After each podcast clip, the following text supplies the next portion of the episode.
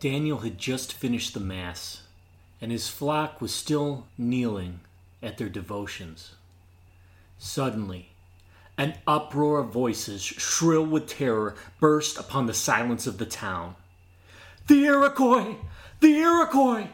A crowd of hostile warriors had issued from the forest. The priest rallied the defenders, promised heaven for those who died for their homes and for their faith.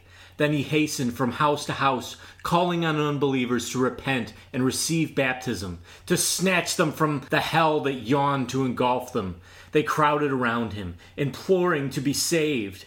And immersing his handkerchief in a bowl of water, he shook it over them and baptized them. They pursued him, and he ran against the church, where he found a throng of women and children and old men gathering in the sanctuary.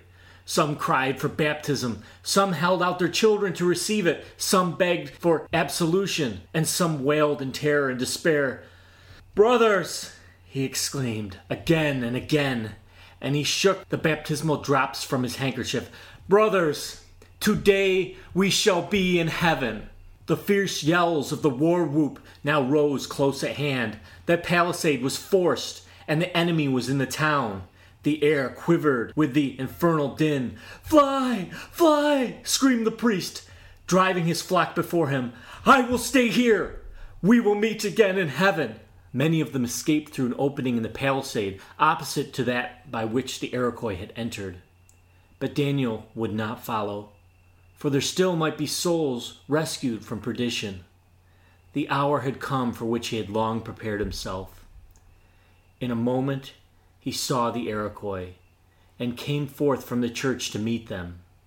When they saw him, he turned, radiant, with a look kindled with inspiration and martyrdom. They stopped and stared in amazement. Then, recovering themselves, bent their bows and showered him with a volley of arrows that tore through his robes and flesh. A gunshot followed. The ball pierced his heart. And he fell dead, gasping the name of Jesus. They rushed upon him with yells of triumph, stripped him naked, gnashed and hacked his lifeless body, and scooping his blood into their hands, they bathed their faces in it to make them brave. The town was in a blaze. When the flames reached the church, they flung the priest into it, and both were consumed together. Teanastai was a heap of ashes.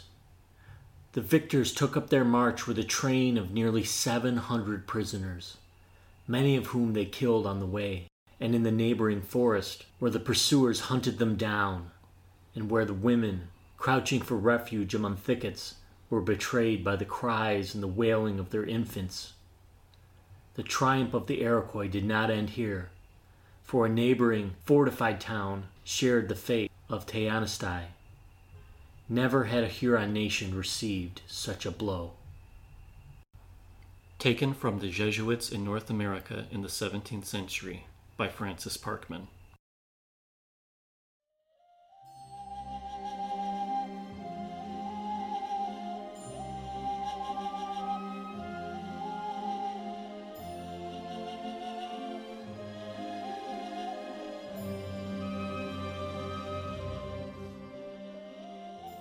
Hello and welcome to Iroquois History and Legends. I'm Andrew. And I'm Caleb. And welcome to episode 11 The Black Robes. So, Caleb, last time we talked about the Dutch and Iroquois interactions and trade, right? That's right. So, this time we're going to go back across Lake Ontario and back across the St. Lawrence River, and we're going to talk about a group of people that had a very lasting impact on both the Huron and Iroquois. Uh, their impact, depending on what view you're looking from, can be weighed in different ways. One thing's for certain that their writings, firsthand accounts, give us incredible looks into their culture and religion and even some major warfare battles. Mm-hmm. And who are we talking about, Caleb? We are talking about the Jesuits. And a lot of you may have, you know, even though they're kind of an obscure group in Catholicism, a lot of you may have heard of them because there was a famous movie called Black Robe, and it touched on some Jesuit priests working with the Huron people in Canada we're kind of going to go back a little ways and find out where these people came from and how they wound up here, how they ended up being the order of missionaries working in New France. Yep. And so at the time of recording of this podcast, the current Pope of the Roman Catholic Church, Pope Francis, is the first Jesuit Pope. Yep, I was actually going to mention that at the end, but I didn't know you knew that. But Yes. that's correct. Okay, so we remember a few episodes back we were talking about Samuel de Champlain and how he came over with a few people and he's starting these these colonies. He actually at that time had a few Jesuit fathers with him. You remember from our Champlain episode how he's going back and forth across the ocean Yeah, almost every year. almost every year.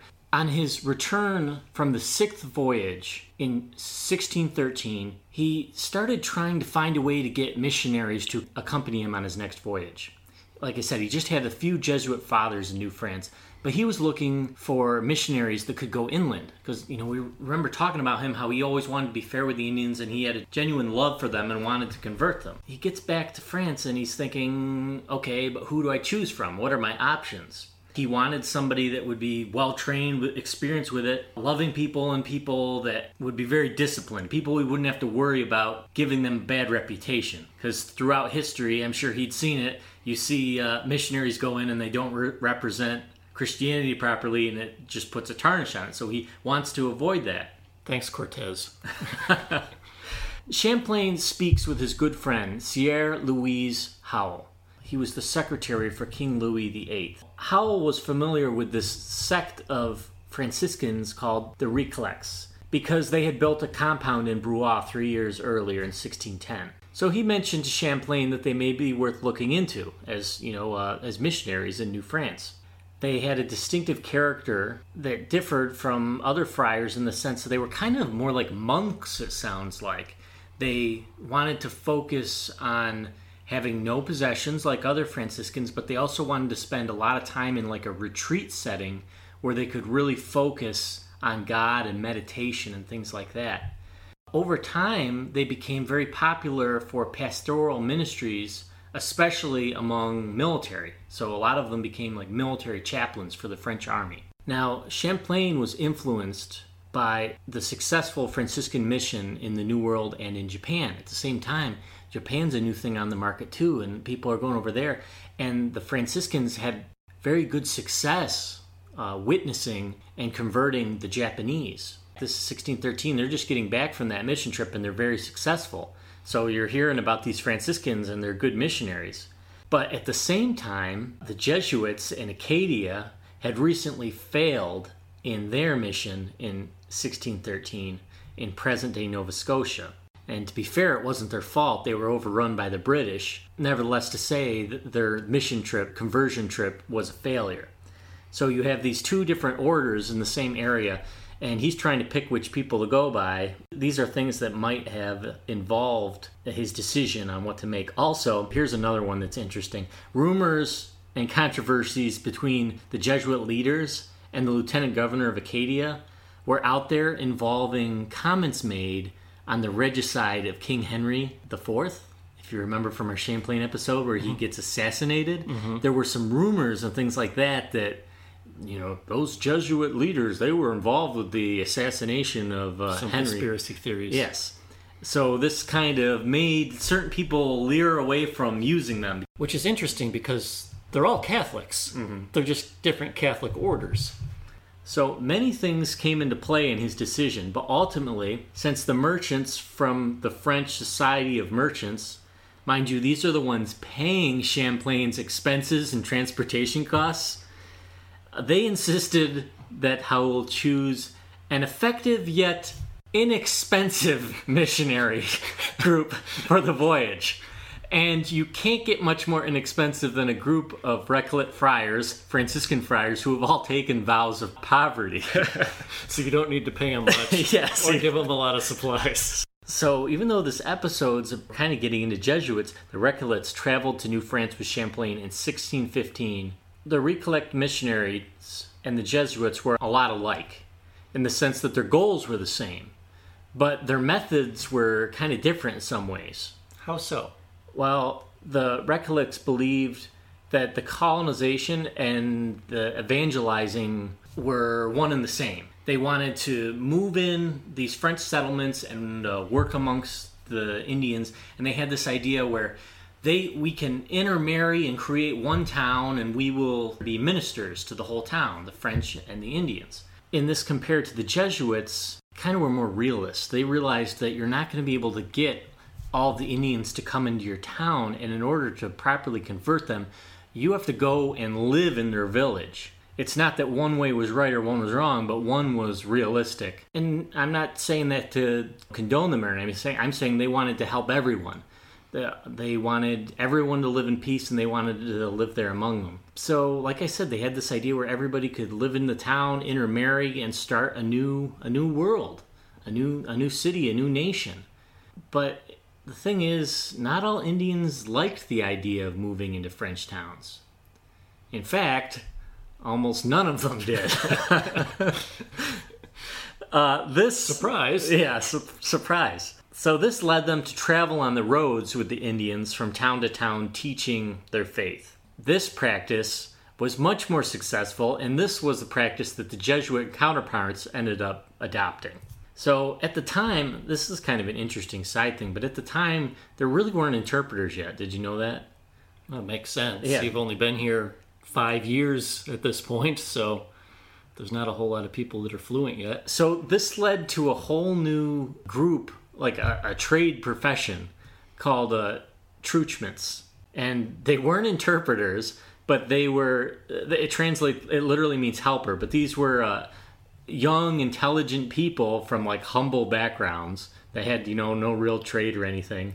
And they were hired to interpret basically without knowing the language, using like mime games and explaining things with their hands. So you just found somebody that was pretty smart and good at being animated. So they were professional charade players. Yes, that's that's basically exactly what it was. But this is pretty cool because, uh, like I said, these were people from very humble backgrounds and they were given they were put on payroll by the missionaries and uh, supported financially you know remember the class system still big in effect in the 16 1700s Among the French. among the french and and the english too but this gave opportunities for some of these poor gutter rats basically to move way up in french societies. There's actually two people uh, mentioned nicholas marsot and he was granted a lordship and he worked as just a gutter rat truchman interpreter. And as he grew older because of the influence he had with all the indians and all the different priests and governors and things like that he was so well known and respected that he became a lord. And another one pierre brochard became governor of a town known as uh. Well, that's a creative name. The Recollects are working hard here. They're going out. You know, their group is there. They're trying to witness to everyone, and they're doing this for years. They're doing this for over five years. And every year, they get further and further away, and they meet more and more Indians and more and more nations. It's not just the Micmacs and the Algonquins and the Mohicans anymore. They're, they're meeting all these other people, and they're there, and they're still a relatively small group. So finally, in the year 1624, the French Recollects realized the magnitude of their task and that it was too big for them to handle. So, what did they do? Called more people? Yes, they sought other missionaries. They started writing letters back to France, and they sent a delegate to France to invite the Society of Jesus, also known as The Jesuits. the Jesuits, to help them with their mission. Oddly enough, the invitation was accepted, and the Jesuits, Jean de Brebeuf, Jean Brebeuf. you know, so, since we're doing this podcast, it's really making me wish I took a little French because I feel like it could help me. Sacre! So Jean de Brebeuf, who was the leader of the Jesuits at the time, mm-hmm. arrived in Quebec in 1625. We should probably mention what the heck a Jesuit is. Like you said, they were called themselves the Society of Jesus, and it was kind of shortened down to Jesuit, and it was, as many names start out, kind of a derogatory term, and they just ran with it. But they were founded in 1534 by a guy named Ignatius of Loyola. Long story short, he was wounded in a battle, had some kind of religious experience, and was converted. And so he and a group of other uh, six young guys, including Francis Xavier, who was famous for going to Japan, they founded an order. And they wanted to focus on education and intellectual research, and yes, missionary evangelization in culturally sensitive areas. in a unique way that would be appropriate.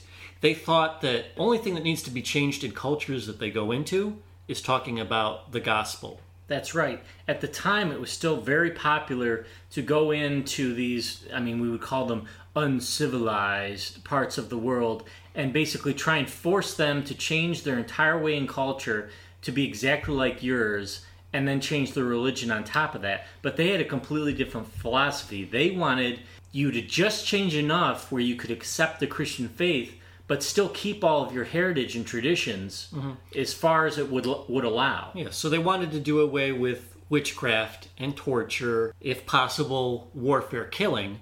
But other than that, as long as you you're uh, you know worshiping Jesus, we're we're cool with pretty much anything else you want to do. Mm-hmm. You know, still be a moral, upstanding person, but you know we're not looking to make you all dress up like uh, little puffy Frenchmen.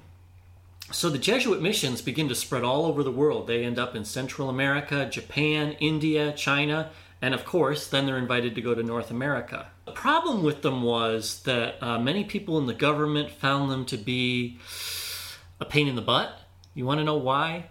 Well, let me guess. The problem is when you have any missionary that maybe actually has the best interest of the people they're trying to help at heart, they're going to do the best to make sure you don't exploit them. Oh, yes, that's exactly what the problem was. Traders, soldiers, government officials were kind of incensed that the Jesuits' crazy idea, they thought that the Huron and the Iroquois were people too. And not just people, but equal people, had the same rights as a Frenchman had the same soul, the same characteristics. The only thing they were lacking was education and knowledge about God. They thought, other than that, they're a person. Uh, not only that, um, but they thought that they all were sinners. The French were sinners, the Huron were sinners, the Iroquois were sinners, and yes, even the slaves. So, yes, the French did have a small number of slaves there with them in New France, and the Jesuits thought that it was their responsibility to reach out to the slaves and give the slaves an education as well. If you can imagine, this is 1600s. We talk about United States history. The, the Civil War is still 200 years away from this time. So this is really way ahead of the time thinking, thinking that Indians and slaves are just as equal as Europeans. And throughout history, many times when, when especially uh, masters and slaves, they fear ignorant people getting educated because they enslaved them in a whole other way when you don't know how to take care of yourself or how to work your own trade. You become a dependent. Yes. And once you're dependent on anybody, whether it's some derelict brother living in your basement or whether Native Americans that are being exploited, mm-hmm. if they're held under the thumb, well, then you can control them because yeah. they're dependent on you for trade or dependent on you for money or food if you've got them in that dependency mode. Yeah. So picture an Indian that can't do math, but then you teach him math. And he can trade better. And he can trade better. Or you have a slave washes your shoes and then he learns you know, how to read and write. And suddenly he's reading about Roman history, all kinds of different European history. Because the Jesuits really had uh, a calling to educate people in their missions, this was one reason that made them unpopular. So, like you said, the, this guy Brebeuf arrived in 1625, and he also came with another guy named Lalemant and Massé. And then in 1632, another guy named Paul Le Jeune was named the superior, kind of like the leader of the Jesuit mission in Canada. And so he arrived and started going about missions work. Jeune got kind of depressed because although they had good motives out there, thinking, all right, we're going to be really culturally sensitive, one of the main things is you got to start learning the language because how can you tell people about God unless you learn the language first? He was a natural learner when it came to learning the language, but people just really weren't interested. Oh, that Christianity, that's good for you, but not for us. It kind of reminds me there was the the movie My Big Fat Greek Wedding and there's the guy he's trying to get the girl and he's over at the family's house and the brothers are telling him all these crazy things to say in Greek that are just silly things and he's trying to introduce himself to people and the same thing the Huron he'd be like well what's the word for this? And they teach him some curse word and he'd go out. What's the word for repentance? Oh butthole. I don't know if that was an example but you know something like that. You must all be buttholes. You just imagine? I'm probably cleaning up the language a little bit.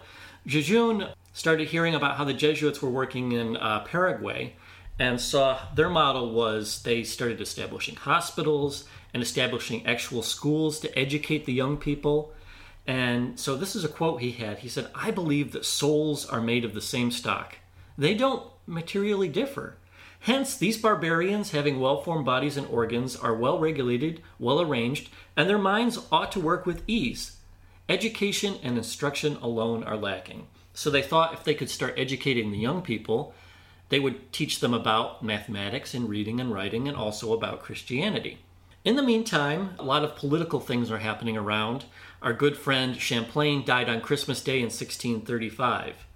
And in this past 20 years after the Battle of Onondaga, there had been mainly peace, an uneasy peace, nothing official, but pretty much the, the Five Nations and the Huron French. There hadn't been any major engagements. But now, we we talked about last time how the Dutch have started trading with the beaver pelts at Fort Orange and Manhattan, and the Iroquois are starting to get their hands on guns.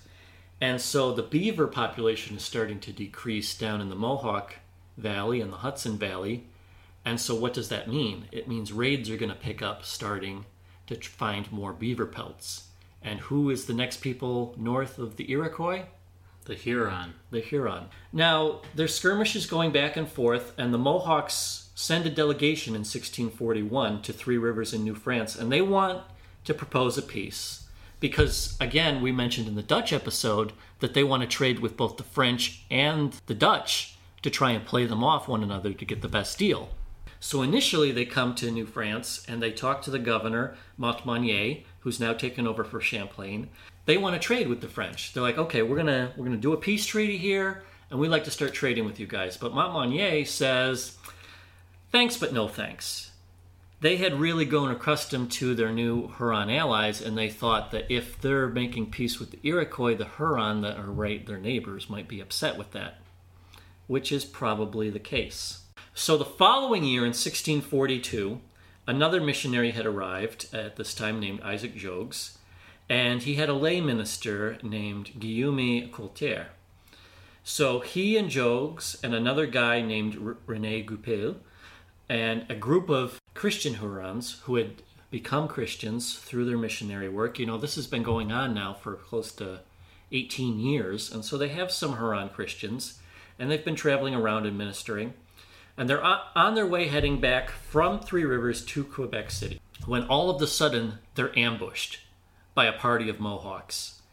And the, the Huron get totally surrounded and captured, and so is Goupil. But Isaac uh, Jogues, he's hiding in the in the reeds. They're like on a river, and he's hiding in the cattails. But then he feels really convicted.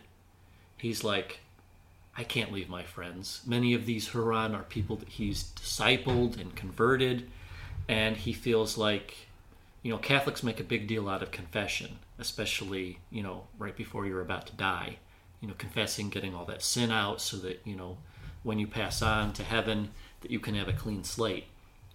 And so he's like, I got to go back. But we've talked about this in our Mourning Wars episode what happens usually to male prisoner warriors. Yeah, horrible, horrible torture. On both sides. I mean, the Huron are doing this too, and the Iroquois. But he, because he knows, he's seen Iroquois that have been captured by the Huron and what the Huron have done to them.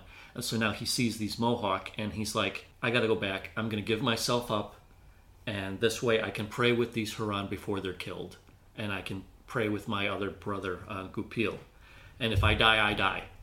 So he just walks out and says, Hey guys, hey, how's it going? Uh, yeah, you forgot to catch me too. And they're really surprised. Uh, but he's still immediately captured, and they start beating with sticks. They rip his fingernails out. They start biting the ends of his fingers all the way down to the bone. Uh, meanwhile, this other guy, Guillaume uh, Coulter, he also gets to escape. Uh, he sees the Hurons, and when he realizes what happens, he flies to the woods. But the same thing, he looks back and sees that uh, Isaac and Rene have been captured, and he sees his two friends, and he also decides to go back, uh, trying to rescue them or maybe even uh, share their fate. So on his way walking back to the Iroquois, uh, Colter gets ambushed by a group of five Iroquois men. Well, Colter's carrying a sidearm, and so he just instinctively picks up his gun and he shoots one of the Iroquois square in the chest, killing him. And the other four, you know, Iroquois grab him and start beating him with their war clubs. They take a javelin and shove it through his hand.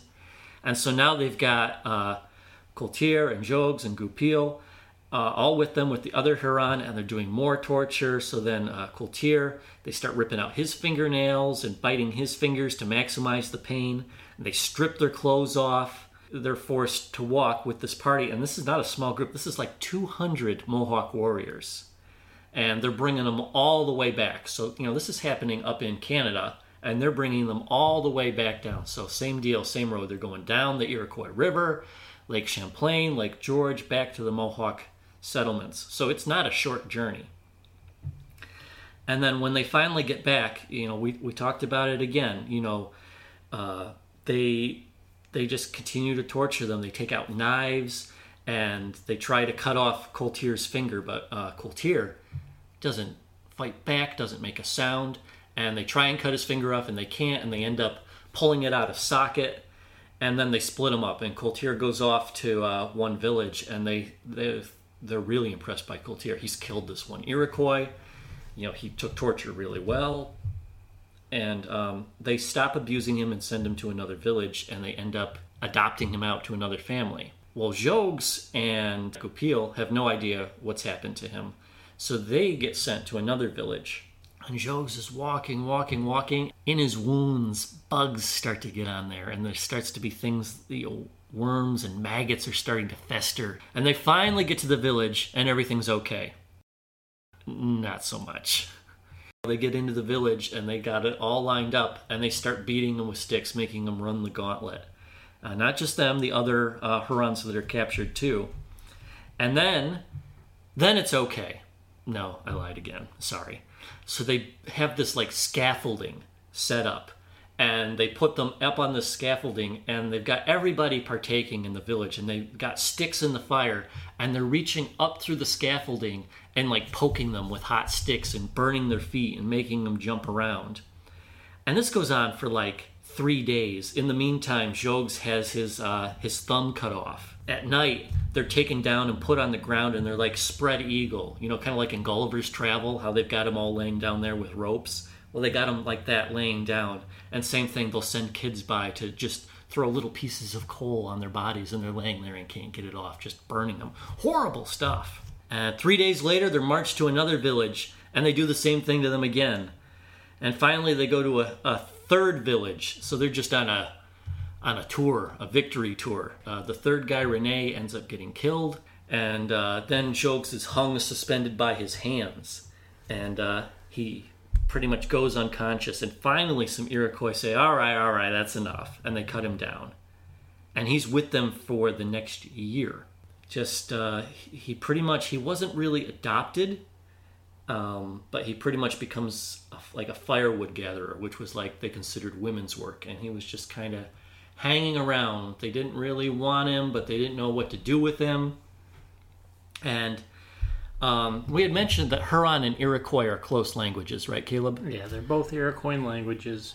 If you remember in the, the, the Peacemaker story, the Peacemaker was a Huron. Yeah. So their languages are very similar. They were able to speak, and they'd been neighbors for you know hundreds of years. Mm-hmm. Isaac Jogues here, he's starting to pick up. You know, he's already learned some of the Huron, so now he's starting to pick up the Mohawk language. He's like, all right, he's got this attitude God must have meant for this to happen, and I'm still here and I'm still alive, so there must be a reason. So I'm just going to tell people about God. And through learning the, the Iroquois language, he starts preaching.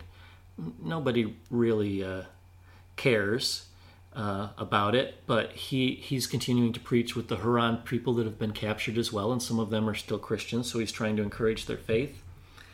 And finally, uh, the following year in 1643, they take Jogues on a trade run. They're bringing the pelts to Fort Orange. And they finally get there, and the Dutch are like, hey, that guy's not an Indian. What's this European doing with them? And his you know, hor- hands are horribly mangled. and they talk to him, and they're like, "That's that's Isaac Jogues. That's the guy that was we thought he was killed last year." Hey, and so they start talking to him like, "Dude, we can we can get you out of here." And um, so there was a Dutch pastor there named Johannes Megapolensis, and our old friend Herman van Dergen Bogarts. Was he the pervert guy? Yeah, the pedophile that raped his slave. And so Bogarts, yeah, that guy, uh, sees him there and he tries to help. And you remember, Bogart's got, you know, good relations with the Mohawk. And they're trying to be like, you know, um, can you let him go? And the Mohawk are like, nah, no. But, you know, the Dutch tell tell him, you know, the father, Jogues, in no uncertain terms, he's like, look, if um, if you want, we, we can get you out of here. And if I was Jogues, I'd be like, heck yeah, let's go right now. But he says, let me pray about it. It's like, what? He really wanted, he thought that, you know, he had been captured for a reason, and he thought that maybe he was supposed to be with the Iroquois. Yeah, this is a decision that comes uh, to a lot of missionaries at different points in their life. Uh, is this God telling me that I'm supposed to live with the Indians? Or is this God giving me an opening to get away from them for a while? so it makes sense that you have to pray for it because he's really trying to do what he feels God's calling him to do. Mm-hmm. So he'll he'll sneak out of there if he feels like that's what God wants him to do. Otherwise, he'll keep gathering firewood and doing what he can in the village. In the meantime, Couture, the other guy that got sent to the other village, he also meets up with them in Fort Orange, and he's been hanging out with the Mohawk. And Couture tells Jogues, he's like, "Look, you need to go." And Jogues is like, "What about you?" And Couture says, "Yo, don't worry about me. I'm doing all right. I think that you really need to get out of here. You know, because he, he's not being well treated. Mm-hmm. Is, but Jogues is not." Yeah. And so Jogues says he prays a night and he decides, all right, I'm going to try and get out. Now the Dutch can't formally, formerly, just have him walk in and leave. Yeah, and they also can't grab the ten people they have stationed there and go over and manhandle them away from them because they've got trade relations going on and they're living in the middle of this Mohawk region. So politically, this is a sensitive thing. So Jogues ends up sneaking out while his captors are sleeping. They're sleeping out in a barn. And Jogues runs out, and eventually they have a, sh- a, little rowboat waiting for him, and they get him out in a ship on the river. And the Mohawk wake up, and what do you think their thirst, first thought is? Those good for nothing Dutch. they're hiding him. Of course they are. I mean, of course they're hiding him. and it, it, always stinks when you're in that situation where you're lying and they know you're lying and you know that they know that you're lying. But nobody's gonna call each other out on it.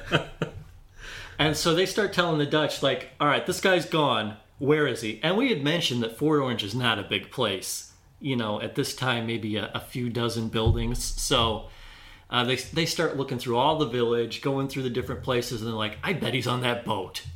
I bet you he's on that boat. And so they get some canoes and go out on the boat. And uh, was he on the boat? He was on the boat, but they didn't find him. And so eventually, that it's kind of like, you know, they're just sneaking him around. So they're like, no, no, he's not on the boat. Well, we're going to come out and search the boat. Get him off the boat. so they get him off the boat. The Iroquois come through looking on the boat. See, he's not here all right. Well, maybe they moved him back to the village. and so they go back to the village and uh, they're hiding him behind like a wall in a basement. And they start looking around and he's hiding behind some some buckets and he hides out there for like days. And eventually uh, the Mohawk are saying, Look, you're hiding him. They're like, You know what? Can we just give you some stuff and let's let's just forget this whole thing happened?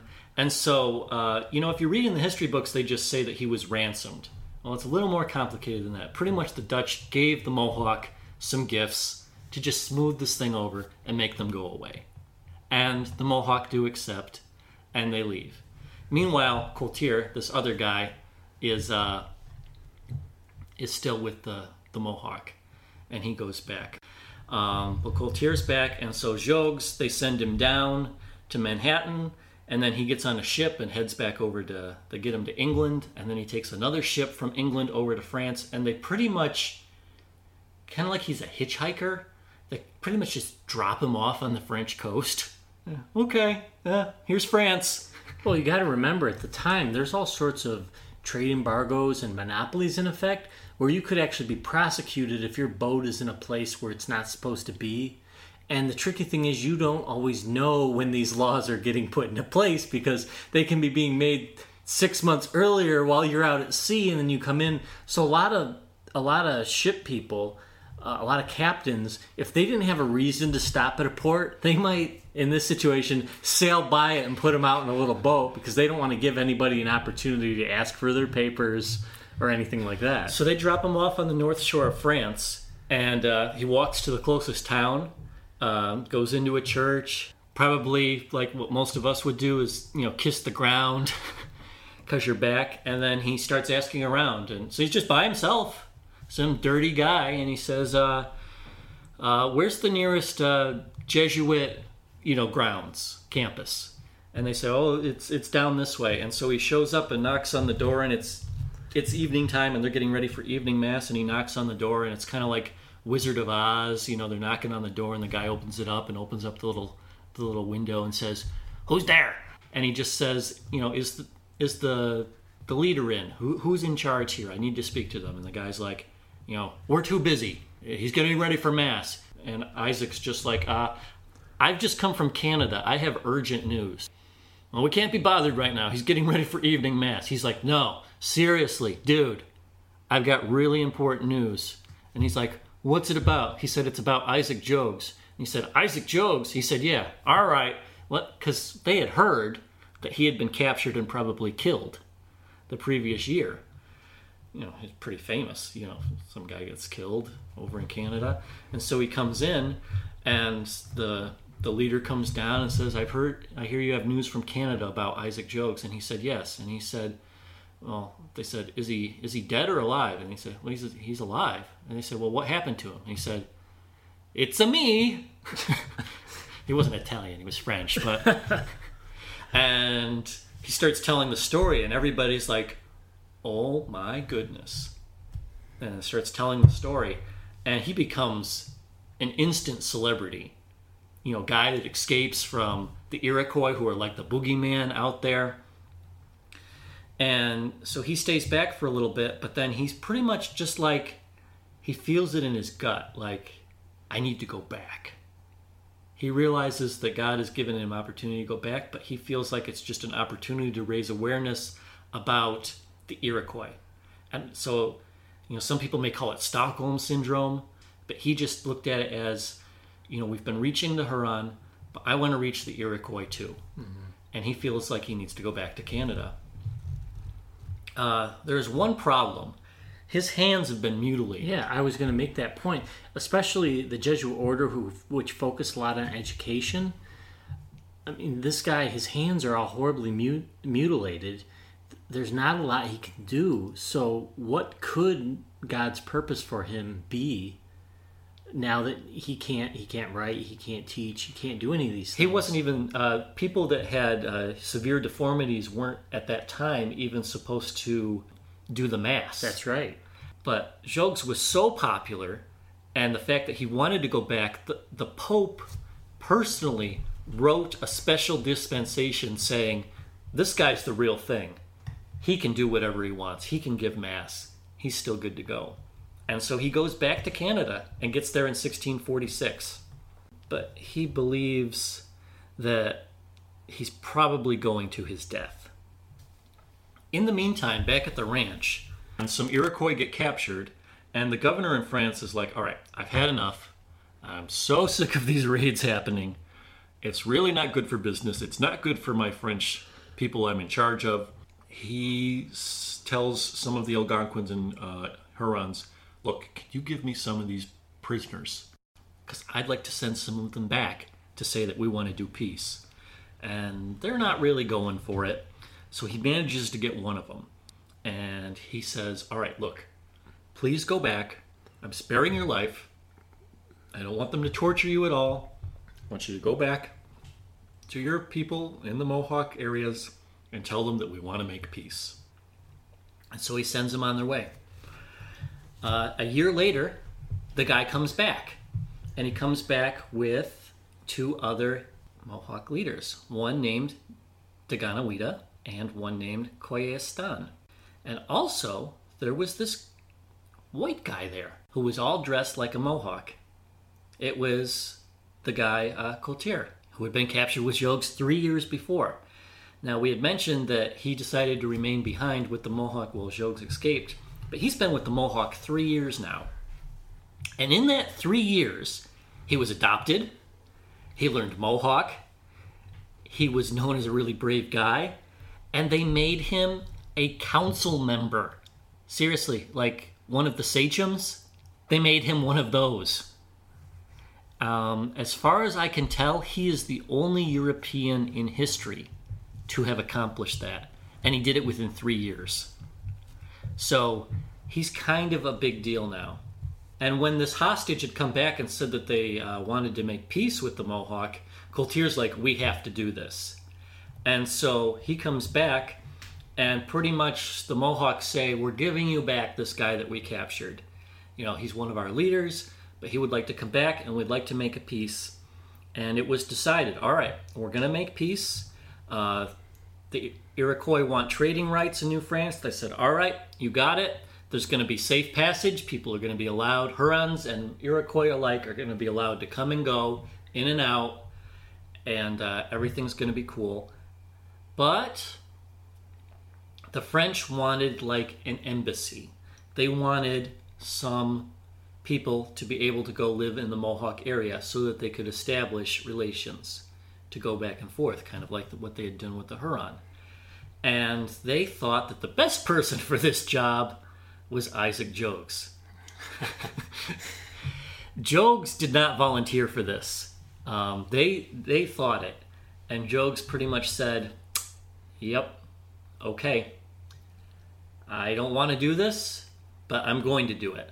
because they, you know, they thought, you know, he has learned the language, he knows the culture, and now he's going as an emissary, and so he's going to be sacrosanct. They're not going to be able to touch him anymore. And so Jogues packs up, and he's still got this feeling in his gut that this might be it. Um, you know, things seem smooth now, but he just has a feeling that he might not be coming back from this. And he writes letters saying as much. And so he starts down, and uh, he and this other guy uh, named Lalande, who we had mentioned earlier, head down with some other Huron and go and live in a Mohawk village. And he's greeted, and there's a big ceremony when they arrive, but he can tell that things are kind of cool, that, you know, they're glad he's here, but they're not glad he's here. And he moves in with the Mohawk and spends some time and begins traveling around to the other villages. However, things don't last long. The problem with this treaty was, Caleb, you know how they're called the Five Nations? Well, this treaty was only made between the Huron, the French, and the Mohawk. No treaty was made with the Oneida, or the Onondaga, or the Cayuga, or the Seneca. And so, what does that mean? It means that they're free to, if the Oneida or the Onondaga want to do a raid into Huronia, well, they've got no legal standing why they can't do that. And that's what's happening. Iroquois are still invading into the Huron country and attacking French people. And so the Mohawk are still part of the Iroquois Confederacy. And so you can see this tension really here. Also, what doesn't help is the same year in 1646, the Iroquois send 80 canoes worth of stuff uh, to New France to be traded. But when they get there, the French um, refused to purchase the furs, and they said, "Yeah, we want you to sell them to the Huron, and then the Huron are going to sell them to us because they don't want the Huron to be mad at them." Yeah, basically they made this treaty, and then for all this time that had passed, you start to get the Huron leaders coming up to you and saying, "Don't you realize what's going to happen if?" If you just trade with them, how are we going to get the supplies that we need? And then they're going to become more powerful and we're going to be weaker. So they, they gnawed on their ears for a while and they said, just do like what they're doing. Like the Mohawk was trying to do this with the rest of the five nations as well, mm-hmm. uh, where they wanted the other people to come, give them the furs. They will be the middlemen and, and they we'll can, take a cut. They can get a, yeah, an increased cut. So they agreed to this. But uh, the, the Mohawks, they have a treaty. They're like, no, you said you're going to trade with us, and now they're saying no, sell sell to your enemies, sell the ones that you know you have all this tension with, and then we'll talk. Mm-hmm. So this is leaving a bad taste in their mouth. Meanwhile, back at the ranch, we had talked about how diseases are running through all native peoples and outbreaks are constantly happening. And even more so now that we have more Europeans traveling in and settling with the Mohawk. More Europeans and more Europeans from different places in Europe. So you're getting, uh, oh, we got the flu last year, but now there's a new flu coming in. So, yeah, and so in the in the town where Jogues was around in Ossernenon, uh, there was not only infectious diseases, but grasshoppers and caterpillars were eating their corn, and people in the Bear Clan started to mumble now, we had mentioned that um, different nations had different numbers of clans. Well, the Mohawk had three they had the bear, the wolf, and the turtle. So the bear clan starts making some noise. And they start not taking too kind to these Frenchmen. Well, there, uh, and a lot of it was their, you know, I, I'll say superstition, but you know, their we we looked at the things the settlers and the Jesuits looked at things they did as witchcraft but they looked at the things that the Jesuits did the same way. They these people show up and they're wearing black robes. And we talked about in the past how bright things, like on the wampum belt, you know, mean the good things in life, and the dark things, represented by the purple beads, are bad things. And so then you've got these people talking about a new God and a new way you need to change your culture, and they're wearing black clothes, which is a bad omen. I mean, to us, it sounds kind of superstitious, but can you imagine if a new people showed up?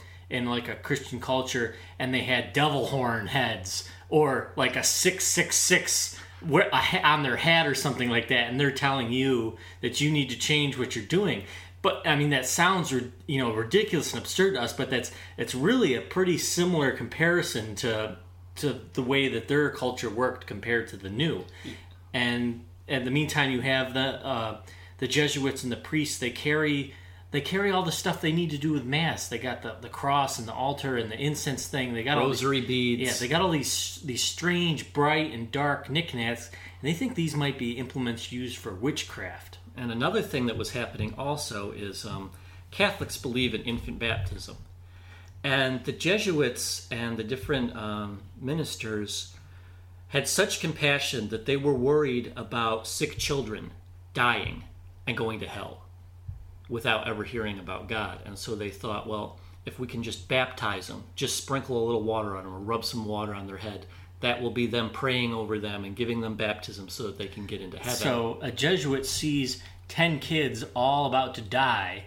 So he goes there and baptizes them, and then all, all 10 the kids die. die. Uh, to them, it looks like he's cursing them. Mm-hmm. Or causing, you know, in some way causing their death as opposed to him trying to do so, he realized what's happening and trying to do something nice. To everybody else it looks like he's yeah there's a story with the huron where one of these priests is going around doing this. And again his intentions are trying to according to his view trying to save these kids from hell. And he goes into this one house where he sees this little boy about to die. And the person's there like you better not put any water on him. The jesuit's like oh well i'm just just here checking on him. And the guy just like licks his finger when the guy's not looking and just spreads it on his head and then the kid dies. Just that's just their mission just trying to save that's how they're viewing it just trying to save these these ignorant kids. Um, but yeah you see it from both sides how one it sounds like witchcraft evil cursing and one they're trying out of the goodness of their heart according to their view to save these kids.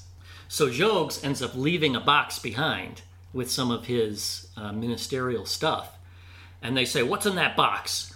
And you know, the Bear Clans think that there's witchcraft stuff in the box, and Joe goes, "Oh no, it's just a cross and some beads, and you know, don't worry about it." And closes up the box, and he goes to another place.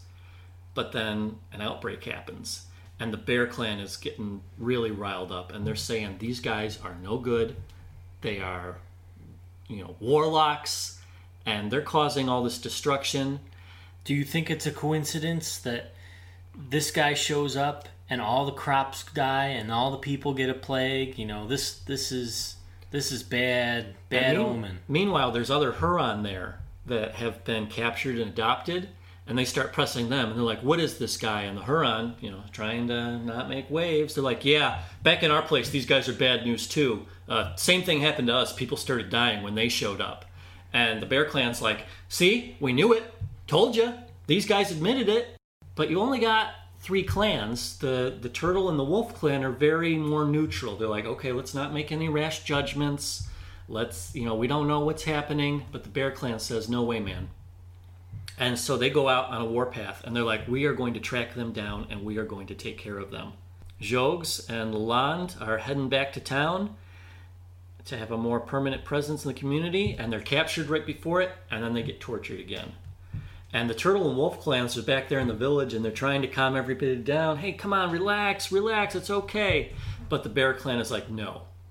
And so Jogues is tortured again, and he's told in no uncertain terms, Tomorrow we're going to kill you. And so, after a, a night of torture, this is October 18th, 1646, Jogues is uh, told that they've prepared a feast for him, which is usually a clue. Sometimes they'll hold a feast right before they kill Yeah, you. I Just think we mentioned that in the Mourning Wars episode. And so um, Jogues goes into a longhouse, and hiding behind the door is a guy there with a metal tomahawk.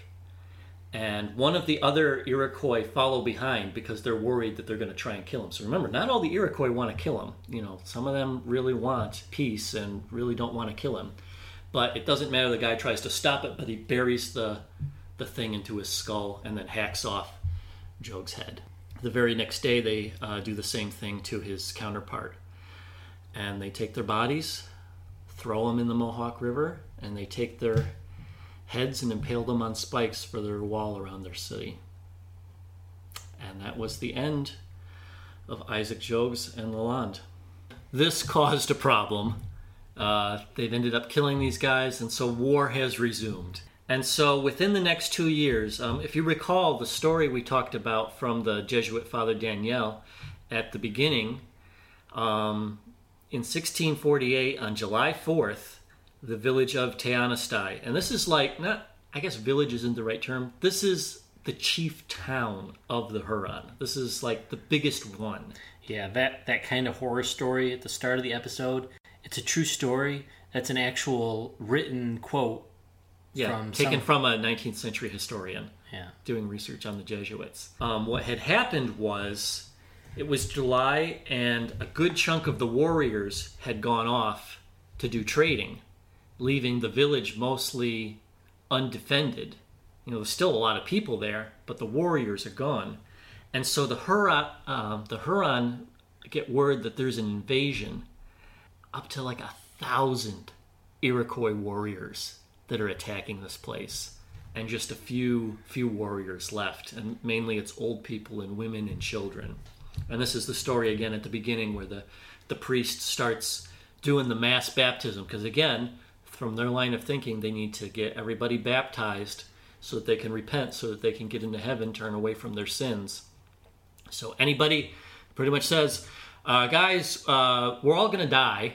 A really uplifting thing, but it was the truth. And he's just screaming out, if, if, if you want to get into heaven, here's your last shot. Any of you holdouts? And so a large group of them say yes. And so he's just going around flipping his towel, getting the water droplets on him. And then he, he's telling them, you know, run just run you know get out the back as many of you can get away and he tries to create a diversion and so that's why he starts walking towards the um, the iroquois just trying to give him a few precious minutes just trying to get out as much as he can and he ends up getting uh, the boromir treatment i guess you could say a chest full of arrows and finally a gunshot to finish him off and then his corpse is thrown into the burning buildings and they said 700 people just in this town were captured. That's just captured, not including the people that were killed. And then they attacked other neighboring towns. So this is this is the downfall of the Huron. This is the beginning of the end. Their chief city is captured. You know, the Huron are not destroyed, uh, but why is it that the Huron are just falling apart, Caleb? Uh, they believe that there were actually more people in the Huron nations than there were in the Iroquois nations. Yeah. Well, if you remember back to one of our first episodes, the first American Constitution, what really separated the Iroquois League of Nations, the four and the five nations, or I'm sorry, the five and the six nations, uh, it was it was more than just an alliance between five nations. They they literally would go to war together, and they would go to each other's defense. The the the Huron and Huronia had their own alliances with other neighboring tribes and nations but they didn't have it to the strength of the Iroquois in the sense that they would fight for each other and with each other. You know, uh, oh, like the peacemaker story with the, with the arrows. When they're Uh-huh. all together, they're strong. When they're all separated, you can snap them. So they're just going around one by one Snapping. snapping these towns. Yep, one at a time. Yep. And so the following year, uh, in the spring, in uh, March, uh, the other guy we had mentioned at the beginning, Brebeuf, he's in a, another town, and they do a surprise attack, and he and another guy, Lalemant, are captured, and they destroy another village. These missionaries get subjected to a, a torture, uh, same as before, and then they kill them on the spot. In that attack, there were 1,200 Iroquois attacking uh, the village, and a few survivors made it to another village that the French had named Saint Louis. And uh, in that village, there were 80 Huron that were left, trying to delay the attack uh, to help the elderly women and children flee. Uh, only three escaped. Three Huron. 400 were killed. The Iroquois, they lost 10. Uh, the Iroquois have guns. Yeah, I think it's also important to to point out we had mentioned how the French kind of resisted uh, a little longer than the English and the Dutch in supplying war weapons and also alcohol. Uh, but at this point, you know that that might have have hurt the Huron in some ways, not having metal arrowheads and guns and metal tomahawk heads, and or at least as many of them as these other people, which could have really gone to show why they were so much more of a dominant fighting force than the Huron. So then, um, the Tobacco Nation was another one of um, the Huron nations. And then th- later on in the year, in December in 1649, there was another Iroquois attack, and another guy named Garnier uh, was killed. And the Hurons start abandoning their villages and they flee towards Lake Huron, which is many miles inland, just trying to get away. There's a saying that they had. They said that the Iroquois were nowhere and they were everywhere. Just just the sight of an Iroquois would just throw people into panic. These people now, some survivors have gone from town to town to town, being destroyed, destroyed, destroyed. Uh, and so there's just fear and panic everywhere. And they finally make it to Lake Huron, and there's a, a mission village there, and they try to winter there. But the problem is, these are all refugees. They're just fleeing with maybe nothing, maybe what they can just carry. There's no food. Yeah, and you can always hunt for you can always hunt for meat, but all of these these northeastern nations, the majority of their food was from farming, as we mentioned. Yeah, they're an agriculture society. Yes, exactly. So uh, you can hunt for meat, but what's going to happen when you're on just what you can catch and forage as you're walking? Not only are you starving, but due to malnutrition, you're more susceptible to disease and weakness and things like that. And so over the course of this winter, the just the survivors that are left, half of them die. So we're starting out. They think that the Hurons may have been as many as twenty thousand, I read 30,000. maybe thirty thousand at this time, and the Iroquois are killing a thousand in this village, seven hundred in this village, uh, raids here, raids there, fleeing malnutrition, and then you get to Lake Huron, and half of you die again and it's just it's a flight for your life and so a small group in this in june of 1650 um, maybe just 300 surviving huron make the trek back east towards Quebec. And they, they settle there right outside of Quebec to try and get protection from the French. Uh, a few others migrate west outside of Iroquois Reach, where they come into contact with other western tribes like the Illinois and the Sioux. And they have a real bad time over the next few centuries, and they eventually become known today as the Wyandot. And uh, they still survive as a remnant, and then these other ones get there. But we're talking about hundreds, maybe maybe a couple thousand at most left out of 20, 30,000. And even those hundreds are are mixed with other people Yeah. over hundreds. So there's Yeah, the, the the Algonquins are fleeing too from all this, and so you just all of a sudden all of southern Ontario is just desolate, and the Iroquois are able to move in, take advantage of the area now for beaver, and also have it depopulated so that now, just like they did to the Mohicans, they've got sole control for trading with the French because again the French still need their beaver pelts, mm-hmm. and they're like, now it's us. Yeah, and the French, I'm sure that a lot of them were sad to see their Huron allies go, but they're there for business, a lot of them still, and best make peace now with who you have in front of you because they're your new neighbors. And also, if you remember us mentioning that uh, the settlers wanted to pin the different nations against each other to get better prices, now the Iroquois can pick and choose Yep. who they're going to sell to and get the maximum price. They've got the Dutch and the French in their sphere of influence now. and the English at this point. Yeah. You know, the, the Dutch started giving them guns in mass in 1640. This is 10 years later. And they've totally defeated and practically annihilated the Huron in 10 years. This is the start of the rise of the Iroquois Confederacy. You're going to see them over the next decades and better part of a century expand and do this again and again to other nations to continue to get the lucrative trade deals, to get the rivers, to get the further and further areas as the animal populations dwindle to start reaching further trade networks. And with their guns and with the supplied people that they start getting in, it's really going to start to change. Another remnant of the Huron, so uh, totally shell shocked from this, made peace envoys to the Seneca, which are the furthest west of the nations, and they pretty much said, We give up. We would like to come to you and totally assimilate with you. Just please let us live, and we'll come and join you. Because they just they just wanted to survive. Several hundred Hurons ended up migrating down from Canada, crossing over Niagara, and coming in and settling in western New York.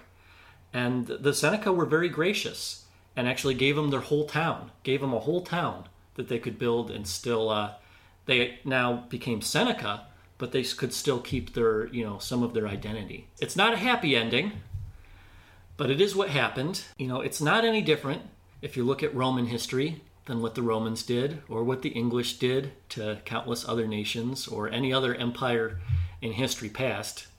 People are people. So if you if you're going from the Iroquois perspective, things are on the up and up. You know, they're a rising power in North America and they're fastly becoming a superpower to rival the French and the Dutch. So we'll talk more about that next time. Did you have anything else to add, Caleb? Thanks for listening, guys. Please remember to check out our website, longhousepodcast.com. There you go. Also, please leave us a review on iTunes. Uh, we really appreciate it. You have no idea how much just a little comment of encouragement can go a long way. It's true. On and on iTunes, uh, they they put you there based on your rating on how many reviews you get. So just getting one a week keeps us like on the top if people are searching for something in the subject that we're talking about. Yep. Also, don't be afraid to shameless plug here, but promote us. Tell your friends about us. Share our links on Facebook. People that you think might be interested. We really enjoy hearing from you guys. So, thank you so much, and until next time, goodbye. See you guys.